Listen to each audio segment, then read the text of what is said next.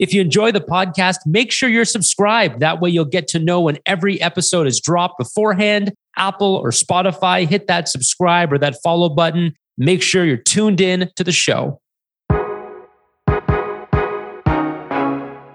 You're listening to Making It with Jon Davids. I don't know about you guys, but I absolutely hate service businesses. I can't stand them. I never ever understood why anybody would want to be in the service industry, providing a service. Think about it. Every time you get a new client on board, you've got to totally change your approach to what you're doing. Every client's got their own demands. So you got to figure out how to solve this problem, that problem. It's like you're starting from scratch every single time. Everyone's got different needs, requirements. I can't stand it, and I've never been able to stand it. And that might sound strange because a lot of you know I'm in the digital media business. I have a marketing business. I've had other types of service businesses in the past. And so, how do I hate it, but I do it and I love what I do? Well, the reason is because I'm not really in the service industry. I'm in the productized service business. And the productized service business is very, very different from the service business. Understanding how to productize a service will totally change your business if you're in the service industry. So, in this episode, I'm going to talk about what a productized service business is, how you create one, how you create an offer that is standard, how you build on that so you can customize for different clients, how you launch and run this kind of business, and how you optimize it for its best possible results. Okay, let's go ahead and break that down. So let's start with what is a productized service? A productized service is basically a service that you offer in one specific format. It's one standard offering. So think about if you're offering property management or legal advice or lawn care or creative writing or graphic design or IT consulting or just about any service you can think of. When you offer that service, you're going to a client and you're saying, Hey, what do you need? What can we do to provide this to you? And then you're going ahead and providing that service. And you're sort of customizing it each time from nothing. Throw that out the window. You're not going to do that anymore. You're going to think of one simple solution that 80% of your clients are asking for, and you're going to think of the best way to deliver that specific solution. So we do one thing. And I'll give you an example. Let's say you have a, um, a lawn care business.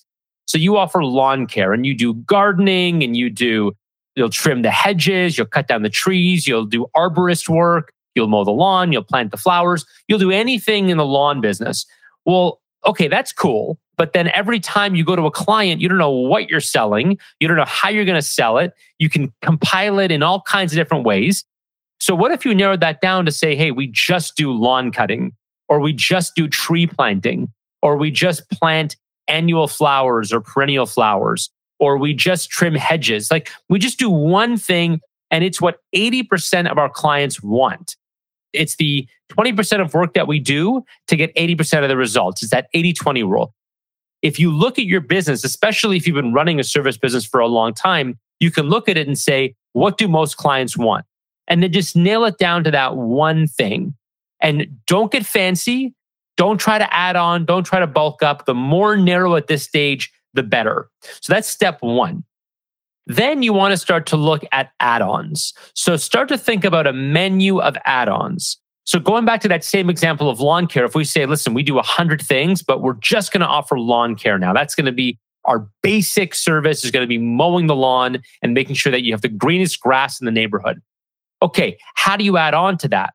Well, let me look at what other services I provide today, what other services I could provide. We're using the same equipment, the same labor, the same expertise.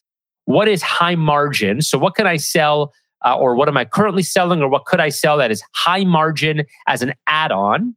And what can I do that is in high demand from a certain percentage of my clients? So, maybe not 100% want it, not 80% want it, but 10 or 15 or 20% want it and those who want it are willing to pay a healthy price, and I can deliver that service in a simple way.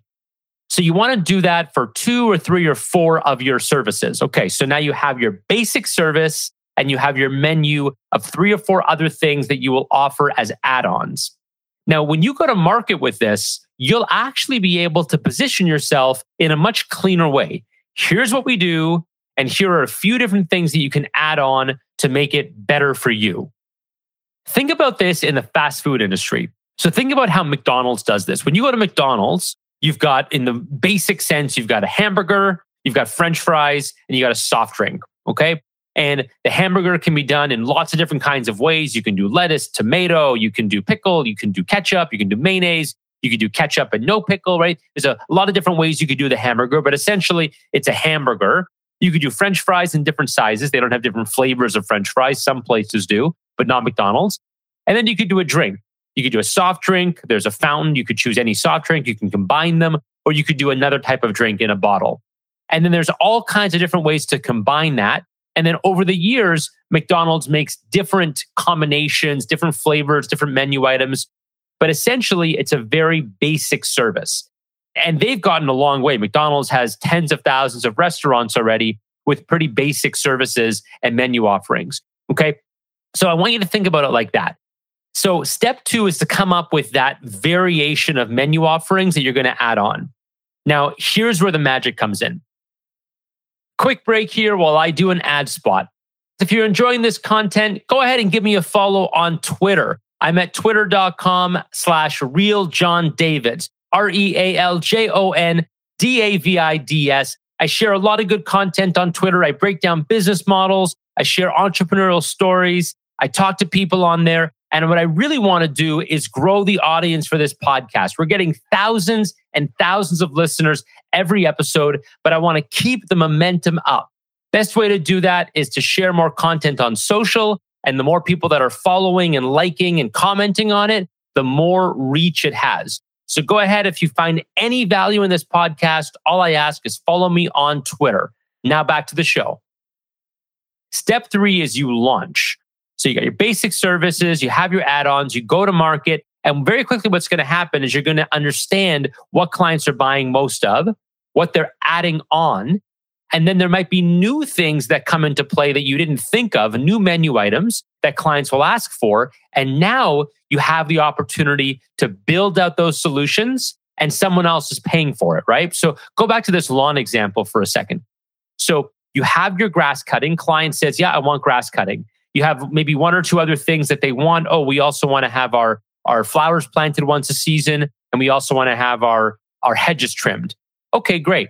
Well, we also have this really, really big tree with this huge branch, and we'd like you to climb up on a ladder and cut off this big branch. Okay, well, that's not something I offer, but I could offer that service. Or I know a guy, uh, I've got a, a business partner or a colleague or someone I know in the neighborhood who does that. So I can offer that service as well. And I can build that into this package. And maybe if I'm getting asked for that a few more times, I can make that a standard menu offering. So your menu will grow and change and you'll remove things and add things based on what clients are asking for, but you're never going to add something that you can't do within your system, within your operating system, that you can't do at a, at a high margin, make it profitable. And you're not going to do it if it's not in demand. So you've got to be selective with what things you add on to that menu and don't make it a hundred different things and half of them you don't even like doing because what's the point of having it on the menu if it's not profitable and if you can't do it on a regular basis and do it in a way that's optimized. Okay. So that's how you get your menu developed. And finally, the optimization comes in. So once your business is up and running, you're offering your productized service, now it's time to optimize that menu. And here's how you do it. You look for ways to optimize on labor. You look for ways to optimize with software. You look for ways to optimize and automate recurring tasks and get all of the excess out of there. So you don't want to be doing anything over and over again that can be done once. You don't want to be wasting your time on certain things you can outsource. You don't want to have a person doing something that software can do. You got to think about this. And here's what's important to understand it's much easier to do this with a productized service than a service business that just does everything. Because when you're productized, you're basically doing the same things over and over and over again. It's new to the client, right? And the customization options because of your menu are new. But for you, it's the same stuff over and over. So now on the back end, you can optimize in ways that you never could before. Optimization is great because it brings up your profit margins. It lets you do the same thing but spend less money. And it lets you do the same things and get better and better at it. Okay, so let's recap here.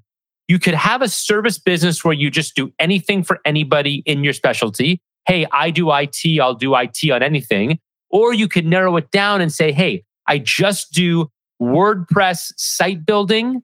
And on the WordPress site, I do this. And then here's 10 other things that we'll do with WordPress sites. And you grow like that with add ons. Then you launch, you listen to your customers, you build your menu based on what's in demand and what you can do profitably. And finally, you optimize, optimize, optimize because you're doing the same things over and over again. The productized service business model is so much better than the service business model. And you can create great products and build a profitable business for yourself that it feels a lot like a product, but it's actually just services being delivered way better than anybody else.